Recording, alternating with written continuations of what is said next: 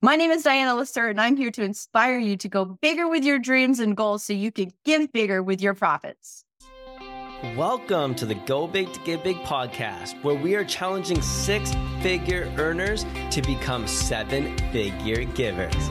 My name is Randy Mullen, and each week my co-host Steve Arneson and I are interviewing successful entrepreneurs, professional athletes, philanthropists, and other high-performing humans that are inspiring us with their stories. We go deep into uncovering how they have become successful and why generosity is an impact they want to leave on this world. Our mission is to have you leave this podcast wanting to go bigger with your dreams and goals so that you can give bigger with your profits. Let's not waste any more time and jump right into it. Before we get started today, though, this is a quick reminder that we are launching our Go Big to Give Big membership. If you are looking to get around people that are more excited about talking about the impact they are making in this world more than the cars they are buying, then you're going to want to go check out GoBigToGiveBig.com to get more information and join the most philanthropic group of entrepreneurs out there. Now, back to the show. All right. I'm excited to welcome today's guest, Diana LaCerte, to the show. Diana, thank you so much for coming on. Oh, thank you for having me. Excited to be here. It's going to be a lot of fun. We had your husband, Micah, come on. He was on episode 60. So if you want, you can go back and listen to episode 60 and listen to Micah's side of the story. But this time we're going to get your side of the story. We want to hear all about, your journey through entrepreneurship and how you guys have co-created this amazing organization together, brand and culture, community, and then, the new ventures that you're going down, as well as some of your philanthropic ventures. It's very cool to hear Micah's side of the story, but one of the things he made clear to me was that, on some of your philanthropic ventures, you were a bit of the lead on making some of the choices. So I'm excited to hear a little bit about that, but I would love for you to just kind of start a little bit of, your side. What got you into entrepreneurism? What got you excited about wanting to start building a brand, and especially in the fitness industry? Well, great question. I would say from the get-go, from the time I was young, I'll say I never was a good employee. It's that entrepreneurial spirit was in me from the get-go. When I was a kid, I used to just have all these jobs because it was just okay, what can I get out there and do? And make money so that I can buy my own stuff. And so that spirit, I think, was just God-given, that was in me. So as I got older, it was very clear to me that whatever I was going to do, I had to be the boss.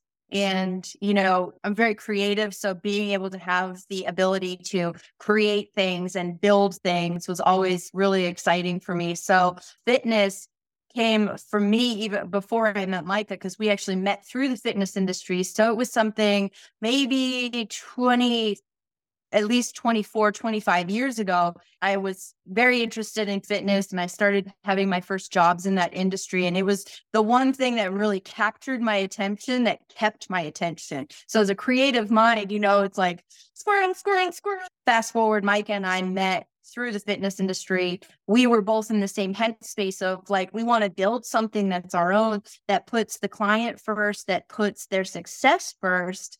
And we just fully believed that if we put their success first, that we were going to be able to build something successful.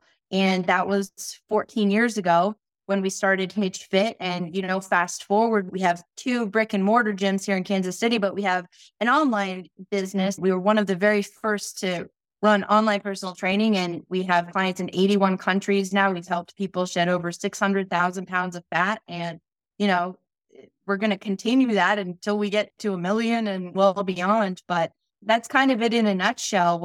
This was the thing that when I thought about my life and what I wanted to do every single morning and wake up and be like, okay, I'm excited about this. I love what I get to do. There was no question that it was fitness, and it had to be in that world. And so that's where we're at now. And I still feel that way. It's 20, 25 years later, and I still feel that way every single day. I'm just so blessed to be able to do what we do, and just excited for just, new opportunities to help more people. That's amazing. And I can hear it in your voice. And one of the things that I just love about you and Mike is just your conviction for what you guys have built. It is just so much you guys are evangelists for everything in your life. And it is just so amazing to see that such a long period of time has gone by and still wake up for that excitement. I'd love to dive in a little bit. So I think it's incredible that you guys pioneered, you know, kind of the way of going onto online fitness and stuff. And I'd love to hear from, again, your perspective, some of the risks that came with that, some of the challenges that came with that, and, you know, just your mental process of, hey, we've kind of created this little brand that we like, and now we want to go try this new venture and go into online fitness. Like, what brought you to that space, and how did that decision come to? And was it instant success, or was there some challenges along the way? Well, as an entrepreneur, you know, there's always challenges. It was Micah's idea originally, and he, in 2006, I believe, so that was a couple of years before we met, he had a woman that was in Canada that followed him on MySpace. Remember MySpace days? And she was like, I really wish you could help me. He was like, wait a second, I actually think I can. What if I put something together for you and sent it to you? And then you could just communicate with me and I could help you through, you know, challenges and changing things. And he did that with, her name was Mo, and she still follows us. She's still part of our online community, but she was the very first, and she lost something like 20 pounds but it completely changed her. And he was like, whoa, like this is something, like we don't have to physically be with somebody to actually help them make these changes. So when we kind of came together, I was starting to figure out some of those pieces myself, but he already was like, hey, this is kind of a system that I figured out that works. So we kind of collaborated and made it better. Like we had our first book. So it was bringing the book into play and like, how do we have videos so people can see how to do exercises? And, you know, the challenges were, how do we get this message out to people?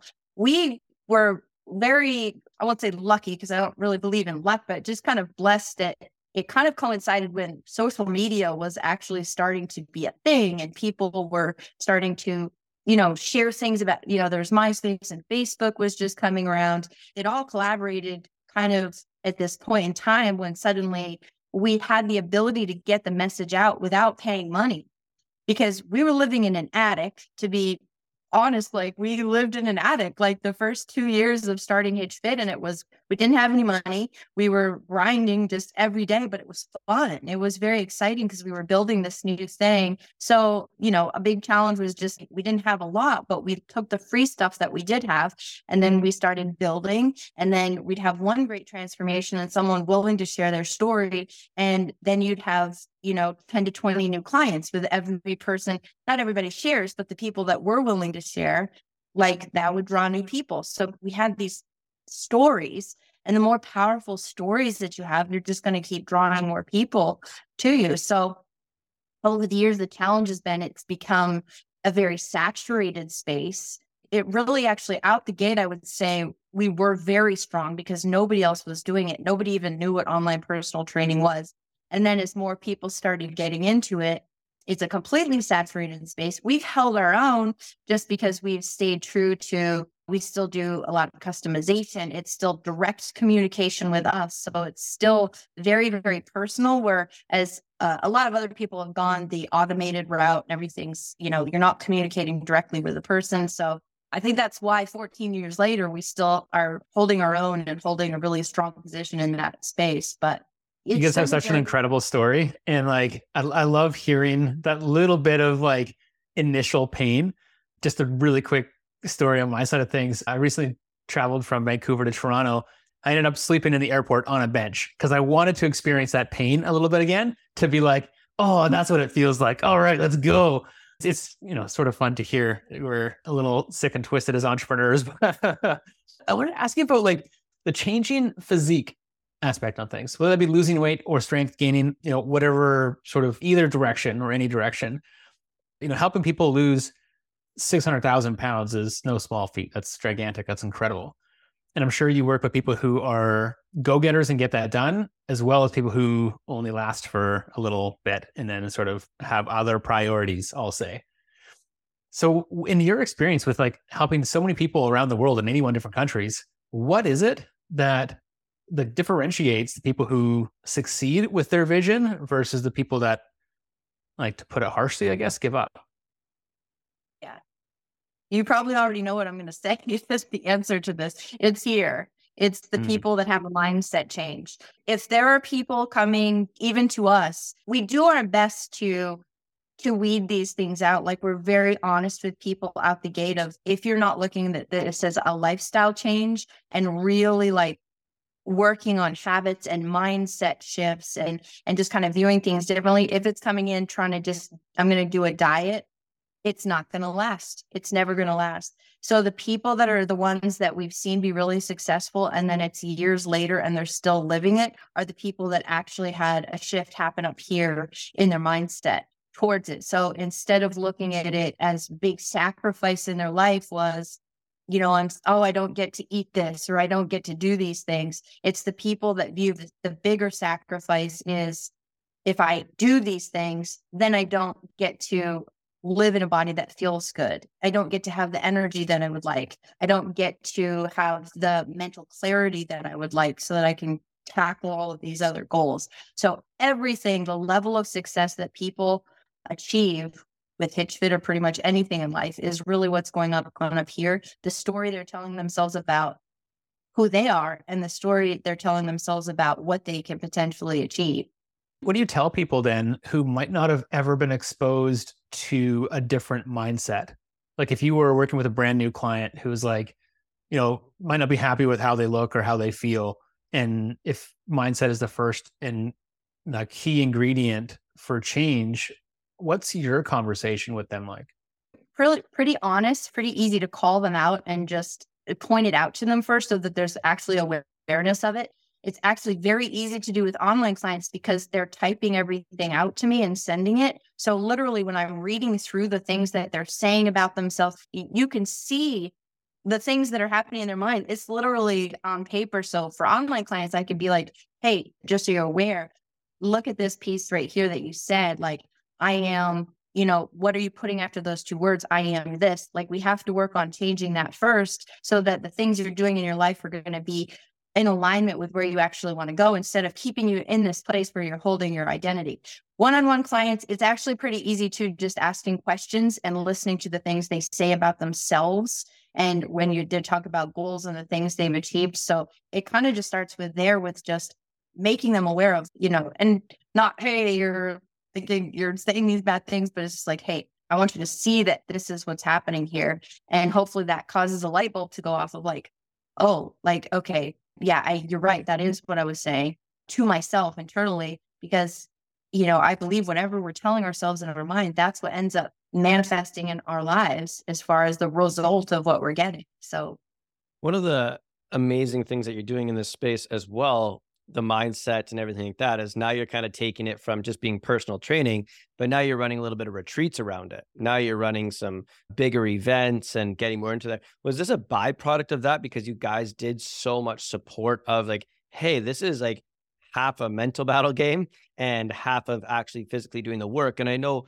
Rock Body Retreats is a bit of a fitness brand retreat, but I know it is so built around your mindset and the community and everything you have. So was that part of the transition, or walk us through what that looked like? So Rock Body, we partnered with a couple, and I think you know this, Randy, one of our business partners passed away in February of this year. So initially the vision was the four of us. It was their concept.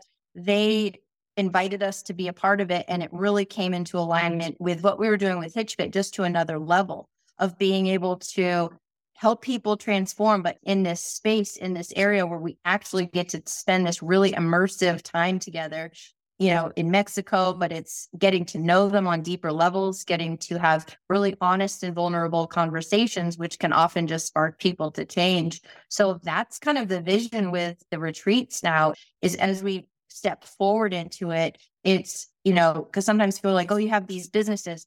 They're two different businesses, but the mission of both of them is very congruent. We're kind of doing the same thing, but almost to a deeper, more impacting level, because we get such this one-on-one, like, really people are on vacation, so they feel a little more relaxed. And what we found is when we go into it a little vulnerable ourselves, people are coming in, they are just taking the mask off, they are going deep, and then they're coming out of it like ready to tackle things that maybe they were not willing to tackle. And that's what's led even to the conferences. The whole, you know, we did the first retreat and it was like, we can only take so many people with us on a retreat. But if we have this in a conference setting, where we have a couple of days and it's at least a little taste of what we're doing on the retreat, but it's the same intention of, it's called Lean In, Level Up. So it's the same intention of seeing the things, the challenges, the pains, the hurts, whatever it is in our lives. And instead of running away from them or ignoring them, it's turning and facing them, looking at them, leaning into them, and then figuring out how do we take what we learn from that vulnerability and that pushing into it. That's going to just make us stronger so that we can level up in whatever area of life that is. So it's all this big ball of let's help people transform and get to a better place, you know, just in different modalities. I'm a big fan of like leaders creating leaders. And I think like if you expect the retreat attendees to be vulnerable, you have to first lead with vulnerability. How do you see that sort of show up in building your business of being able to like lift others up so that you level up so that you can lift others up higher to then kind of get that compounding cycle happening? Yeah, for me personally, it's like I've always been very honest about my story. I have my own transformation story. I was 50 pounds more than I am now 20 years ago. And, you know, because sometimes people see all the fitness pictures and they're just like, oh, they were just like that. You know, they were born into that. But I had an issue with compulsive overeating. I was struggling with just a lot of sadness. I won't say depression, but it was headed that way. I was not taking care of my physical health. I was making a lot of excuses personally. So the things that we teach, one of the reasons I'm so passionate about it is because I've been in that place of just like, I felt controlled by my eating behaviors. I felt like, it felt like a bondage to me. Like I couldn't, you know, get to the end of the night or, you know, the evening, and I would have this binge eating behavior that I did pretty much every night. And I felt like I couldn't stop it. It would like get to that point of the night and it was just like, I would just go into autopilot, and it scared me because I was gaining weight really quickly. So for me, when I changed my mindset, because that was, I had this just aha moment of like, if I keep doing this behavior, I keep saying I want these things out of life, but the behavior I'm doing is taking me down a completely opposite direction. I'm never going to get here if I keep this up. It's July 5th, 2005, and I call it my Independence Day because it was the day that the light bulb went off. And I literally, when this changed, I literally have never gone back. It's been over, It's been over 18 years now. And I've never gone back to that behavior since that moment that it finally clicked. And I changed my eating habits. I gave myself big goals, which for me was doing competitions. That's not what everybody's goal is going to be. I needed something big enough like that to really put the pressure on me to change the bad habits. And you know, it opened up all these other doors, but the thing it did for me the most was it was this like freedom that I experienced. I no longer felt like this behavior controlled me. I felt like I actually had taken back control of my life and where I was headed with my life. So that's where I'm completely open and honest with that. And honestly, just when people hear, you know, the deeper version of that story, then they're like, oh, okay, like I've been through that stuff too, or here's my story. So, and Micah has kind of an opposite story, but he has a really powerful story too. We are open books as far as sharing the stuff that we've gone through. And I think that's why people feel comfortable to share what they've gone through. Yeah, it's something that I've just admired so much about both of you is that you just show up the way you are. You're the same human as you are on interviews, as you are in person, and through our conversations. It's just been such a delight. It's just, I don't say rare, but it's just hard to find people that are just so open and transparent. That's something that Steve and I built our brand on. It's just like, hey, we're going to share our journeys. We're going to share our losses. We're going to share our transformations and the things that we're going through pretty openly with our investors, with our community members, with everything. And I think it's just given us a level of respect that people are like, yeah, you guys put everything on the table. And it gets you to that point, putting everything on the table and stepping into some vulnerability. What's the next scary thing for you when you're thinking of going bigger and you're, you know, building out Rock Body and you've got the stable Hitch Fit now? Like, what is scaring you thinking about going bigger right now? What's scaring me that we're doing that's bigger? Well, yeah. The conference. The conference is scary. Because, you know, why is it scary for you? You know, it's like I watch all these things and that because we are like go big or go home. So I went to these things, I'm like, oh, start with like a half day event. And like, we're like, nope, boom. We're going to Tampa. We're renting a couch. Like, forget the whole thing. So I say scary. I come at it with a sense of excitement, though, too. It feels very big, but it is also, I had a vision of this. At the end of one of our retreats, the first retreat that we did with Travis and Brittany, our partners, it was the last day. I was having devotional time on the porch, and I was kind of just, you know, like, it was such an amazing experience. And I was kind of like, where are you leading us with this, Lord? And literally, he just showed me the conference, and he was like, it's been in my heart for years that speaking on stages and writing books was part of where I was supposed to be eventually. I've known that, and there's been steps and steps and steps towards that. But it was almost like he was like, go, like it's time and you need to go. And so it was from that moment that we started really thinking about this and planning this. And Travis, our partner who passed away, he was like so excited about it. And the last time that we got to spend with him in person was going to Tampa and looking at the venues. And so, and he was where we're having the conference, like he was like so excited about it. And that was maybe 2 to 3 weeks before he passed. And so even after that happened, we had a chance to be like, you know, okay, we're going to back off of this, we're going to call it off. But my vision was very clear that this was where we were supposed to go because it's going to change lives. Micah he is planning to share his whole story for the first time on that stage. We're very, very clear that when he shares, it's going to be the beginning of a healing process for a lot of people, and it's going to be serve as something that's transformative. So I say it's scary, but at the same time, I believe that where God gives vision, he gives the provision. And so we're just, okay, charge. Like we're going, we're all in. And so it feels big, but at the same time, it feels very exciting to be stepping into something and just to see how all of the pieces are going to come together and then the ripple effects of positive impact that it's going to have. Ah, so powerful. And I just want to commend you. I know how hard it was with Travis passing and still running the retreats and doing everything and moving forward. And it's just so powerful that you guys had the option to choose to walk away and take some time off and do this kind of stuff. But instead, you're stepping up and honoring him and just doing all this incredible work to continue stepping into that greatness. And I think that's such a powerful move done in the right way. I've went through some losses and built some businesses on trauma and pain, and it worked out really good for me. It got me to where I wanted to be. And when I realized that that was a different space I wanted to be in, it just worked out to be so incredible to make that choice that I'm going to go positive and make something happen versus negative and let it tear me down. So I just wanted to commend you for that because I know how hard it is. But I want to get back to being all in. You are an all-in person. And when you went down to Haiti, you went all in. So I want to hear a little bit about your side of the story of how you guys went on to go fund a school down in Haiti. Yep, that's me. Oh, yeah, it's such a really cool story. I think I told you this before when we were just talking, like my belief on giving. I absolutely love the go big to give big. And I actually believe in the reverse too of give big to go big. So for me, starting to give, even before I felt like I was ready to give, like way before I even met Micah. So I had started sponsoring kids in Haiti when it was a real challenge to even donate, you know, $25 a month for one child. Like that was a real financial commitment for them.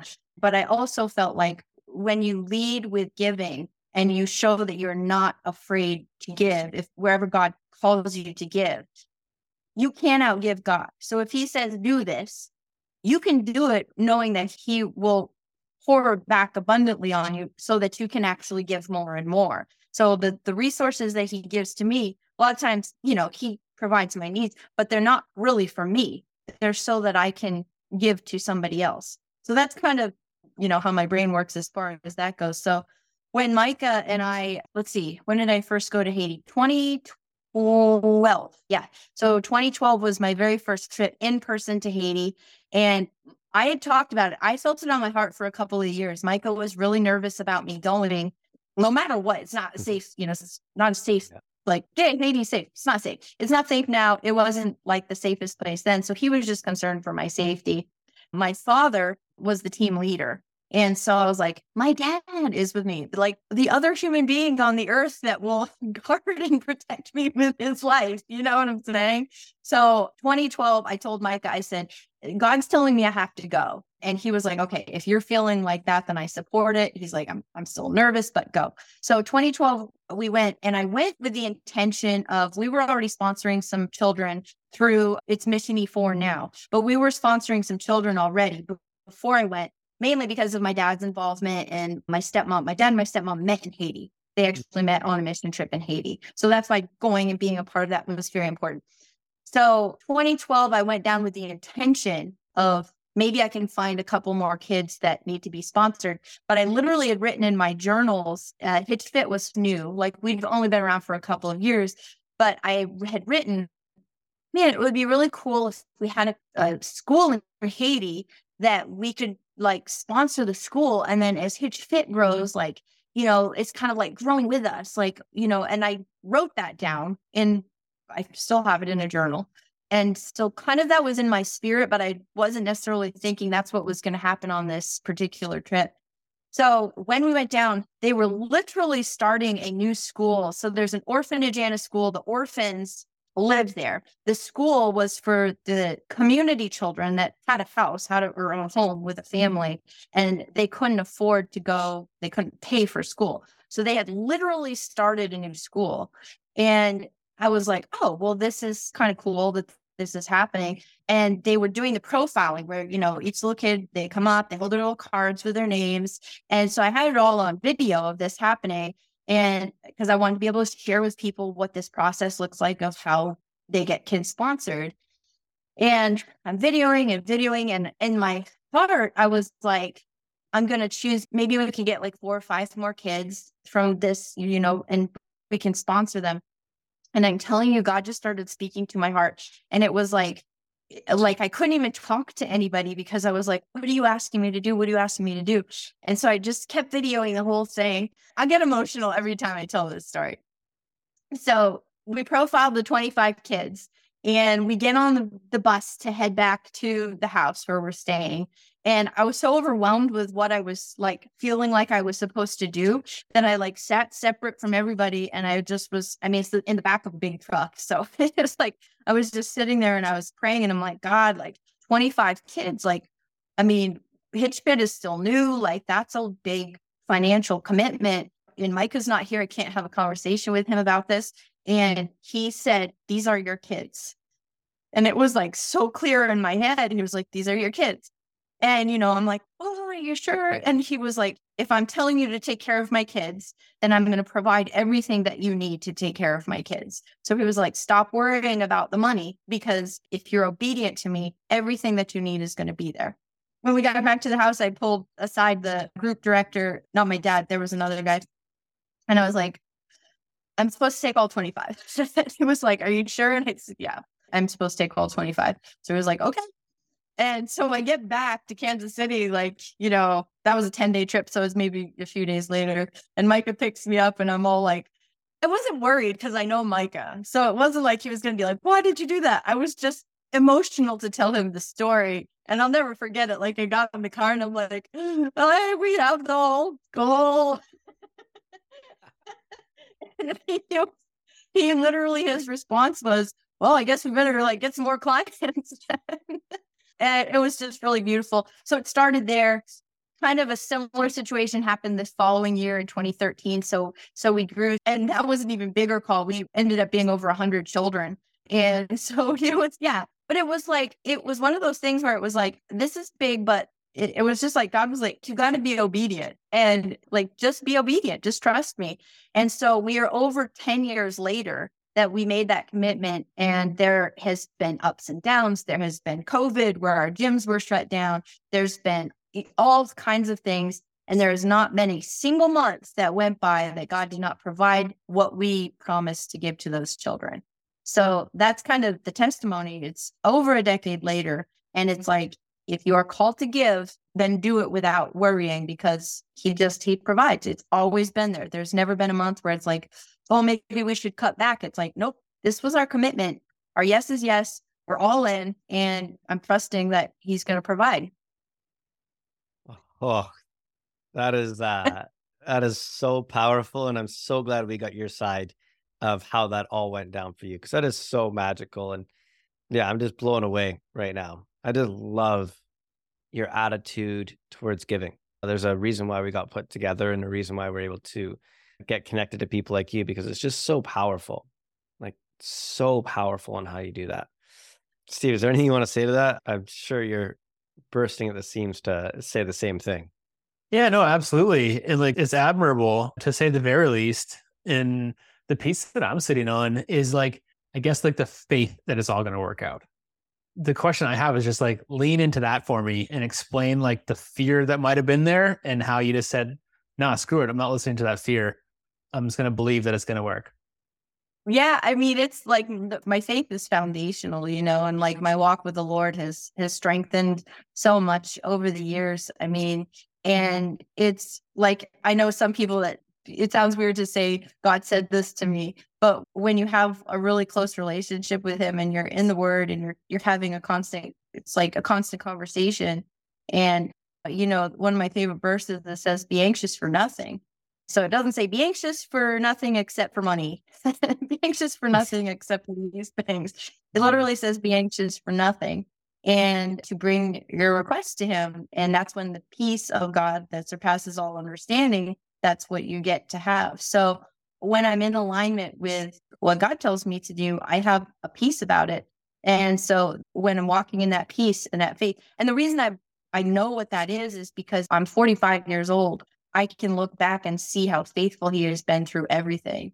So it's just like any time that fear starts creeping up, it's like we're human. So that starts creeping up. And it's like when I feel that happening, that's when I know I'm getting out of alignment, because when I'm walking in alignment with Lord, that's when I have peace. Even if there's a crazy storm going on around me, that's when I have joy, even if I'm sad, you know? So it's like, whenever I feel that taking over, I know that's my time. I have to retreat and really just get my time with the Lord back on point, because then he's like, hey, like I got you. And I've proven over and over and over and over and over that I got you. So that's where that comes from. That's beautiful. It's something that I've actually honestly struggled with. So I call myself a bit of a lazy Christian.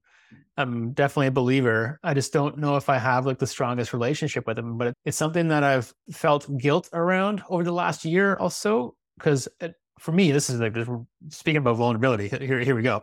It's been a lot of requesting like support or guidance or whatever that might be. And it felt very almost like transactional. I wanted to be helped so I could go and help. But then there's more recent conversation that I've been having around like, no, that's like, you should be asking for these tools and resources so you can go and sort of like communicate that, you know, outbound. And it's just like, for me, it's a really beautiful thing when that conviction and belief in the opportunity that you cannot see yet, like you're just like unwavering. And I actually have faith tattooed on my neck. And as a constant sort of reminder and belief to have in myself as well as in God and in your ability. And the point that I sort of wanted to make out of all this was, you know, whether it's you believe in an almighty or a universe or just in yourself, I think there's this, you know, let things happen that you need to have conviction and belief and around. And that's sort of like what I'm hearing a little bit from you is like, hey, look, I'm just going to believe in this process and, you know, deal with whatever ups and downs kind of come with it. And it's beautiful. And I think a lot of that comes back to the heart that you have around just wanting to serve other people and having that calling.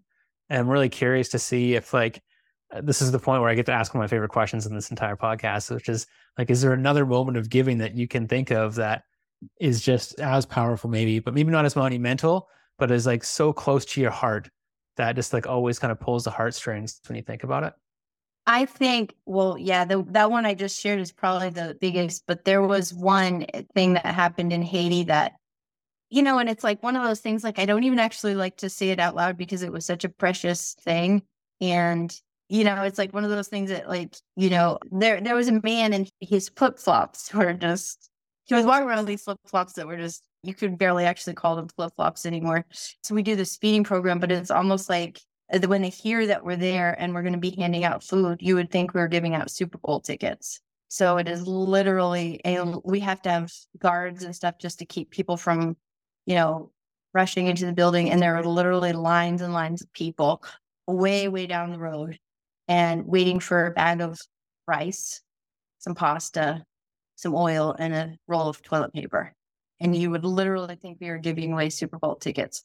So there was this older man, and he was in the line, but people start getting kind of crushed, and he was getting a little bit crushed. So we pulled him into the house. Yeah. She didn't have shoes. So we're like, somebody get some flip-flops. So like I got down and I got to take his shoes off and give him some new flip-flops. I don't actually think I've ever told anybody that. But it was just nice to be able to just give him something like that, you know?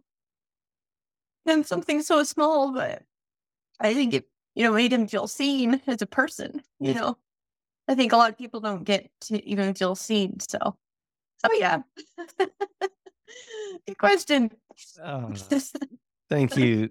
Thank you so much for sharing that, Dan. It's just such a testament to that question that, you know, you adopted, you know, so many kids in your life, and you've done so much great work, and a story that you don't get to share of simply just helping somebody with a pair of shoes can have just as much impact as what you've had there. And I think that's just so special, and why we love that question so much, because it gets it makes people go deep to think of moments like that, that have nothing to do really with money, nothing to do with providing and or the accolades that come from giving. It is literally just helping someone with a pair of shoes, and is so profound. So thank you so much for being vulnerable and sharing that story, because that really inspires us, Steve and I, and our audience. It's our favorite part of the segment, of hearing stories like that, and is also the perfect segue for us to lead into our giving round, where we ask you some random questions around giving. So are you ready for them? Ready. Awesome. Brag on what... Yeah. Steve and I always have to have tissues when we do these, because like every time we cry somehow. I don't know, there's probably like 30% of the podcast or 40% of the podcast, Steve and I are just like crying in the background, wiping our tears away. So brag on one charity that you really like. So I will go straight to Mission E4. That's the organization that we've had our kids in Haiti through. They just do really, really good work, not just in the orphanages, but just in the communities too there. It's a faith-based organization. So a priority to them is also just coming at stuff from a faith perspective too. And like the school that we sponsor and the orphanage that's connected there, like the orphanage, sometimes people think, oh, they're trying to, you know, adopt children out, or they want Americans to come in and adopt children out. It's not the mission at all. It's to work on improving these next generation of Haitians so that they can come up and have an impact in their country and in their community from a faith-based perspective. So we love the work that they're doing. So I would say Mission E4, if anybody's looking to connect with an organization that does really incredible work in Haiti, they're an amazing group. Beautiful. What would get you more excited? Donating a $1 million check or spending a week physically helping others? No, I read that question. I was like, that's a tough question. So because I've gone and been able to do this stuff on the ground, I know like how impacting that is for me. Like it changes me. But as far as helping them, me carrying some rocks across a field, like it brings like... It doesn't really help. I don't know that helps them that much. They could do the work that we do. It's more, you know, a lot of times team trips are for encouraging them, that we see them and that we're here to help. Can I just do both? No, that's not the game. You got to pick one or the other. Okay. I may actually say give them $1 million just because for them, it probably would have a bigger impact than me going and moving rocks back and forth. I mean, you know, like I'm like, yeah, we built a wall. Like I carried some rocks across the field. Amazing answer. Who inspires you with their giving? Oh, let's see. Mark Batterson. I don't know if you know who he is. He's a pastor, and they give so much within their church and within his personal. So he always talks about wanting to get to it. You know, sometimes people like talk about giving 10%, and he's like talks about kind of the opposite of like being successful enough where you literally could give away 90% of it and left off of 10% of it. That would be unbelievable. I would say, as far as someone who I would aspire to just keep, you know, working towards, it's he gives some really powerful messages about that. You think that entrepreneurs should include a giving component in their business from day one, or wait till he's seen a little bit of success and might have some money in the bank? Day one. Absolutely. Why? Day one. I think that when you go into a business, if your heart is already in a place of wanting to give back to others, I don't think you can outgive God. So I think if you go into it with like, my heart and my purpose and my intention here is I'm going to be giving back to others in some way. It doesn't have to be a massive amount, but I think that out the gate, like all of us as human beings, but so, you know, entrepreneurs too, but I think it should always be like, how am I serving others? And maybe they're not giving money. Maybe it's they're donating, you know, maybe they're going and volunteering somewhere. But I think it's so important for us to not have the focus just be totally on ourselves. Like if we're going to have the biggest impact, our focus can't be totally on ourselves. So I say out the gate, like start the habit. I think Randy talked about that with the kid, like start the habit of giving, like as soon as you possibly can. Amazing. What's one of the first things you think of when you hear Go Big to Give Big? You know what it makes me actually think of is one of the first times that I went to Haiti, like when you see the level of poverty and, you know, there's poverty in the United States, but when you go to these other countries, then you're like, not saying that it's not challenging. It's another level. You know, when you see people living in mud, I mean, you know, it's another level of poverty. And so I remember one of my very first trips thinking there's almost this like, you come home and you're like, but I have all of this and they have nothing. But God kind of spoke to me on that. And he was like, if we were all there, then who's going to help people? Like who's going to be the ones that are helping if we're all living in poverty? So he was like, I place you in a position where you can be successful with what I've given you because you're supposed to be helping these people. And so it really just, you know, anytime people say stuff like that, it released any of those thoughts. It's like, no, I'm actually supposed to be successful and I'm supposed to use every skill, every gift, every talent to be as successful as I can because we're supposed to be helping them. So if I'm sitting here like, oh, well, I'm not going to do all the things I can do and I'm not going to strive for success, I'm not having the impact that I could possibly have. So I think that's what I think of when it was just that mind shift that I personally had of like, oh, I'm not going to sit here and be like, oh, there's all these things that need to be done. And, oh, I feel bad that I've had the success. No, have more because we need to be the ones that are doing the helping. Yeah, it's a beautiful perspective. In one word, describe the feeling you get when you give. I would say it's a feeling of fulfillment, but with humility combined with it, because I think it's such an honor to be in that position to do that. So it feels good, but I also feel it from a place of just like, wow, like I'm very grateful that we had that opportunity to do that because we get more out of giving than probably what we're giving. You know, it's that feeling that you're doing what you're put here to do. So I guess that's more than one word. Sorry. That's all good. It was a great answer. The final question that we have for you today, Diana, is do you believe that money can buy you happiness? No. Why is that? I want to have joy in my life because happiness is like this. Happiness comes and goes. So I strive for a consistent place of joyfulness, no matter what. I think money can buy you a lot of things that can probably bring me moments of happiness, but I've known extremely wealthy, you know, millionaires and billionaires that have all of this money and all of these things, and they're very unhappy and miserable people. Or, you know, just not feeling fulfilled. So obviously we want to be more successful, but also I know that even if I have double and triple what I have now, I can have that same uninterrupted joy where I was in the attic when we started Hitch Fit, which I can have that here and I'll have that same thing there. So I'm not looking for the wave. I'm looking for more that thing that's consistent.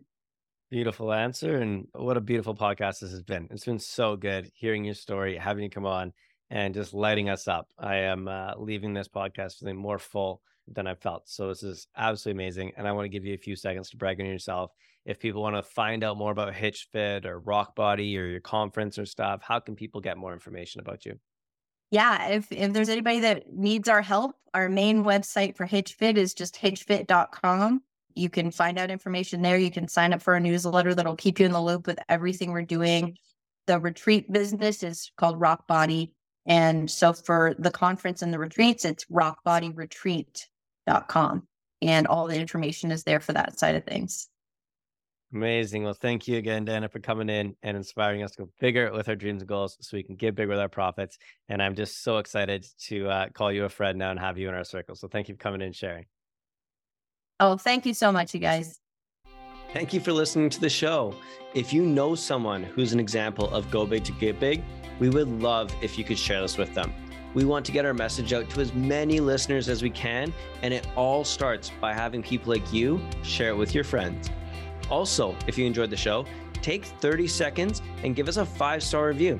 It's a simple act of giving that is free for you, helps us grow our message, and in return allows others to find us sooner. And until the next episode, remember, always go bigger with your dreams and goals so you can give bigger with your profit.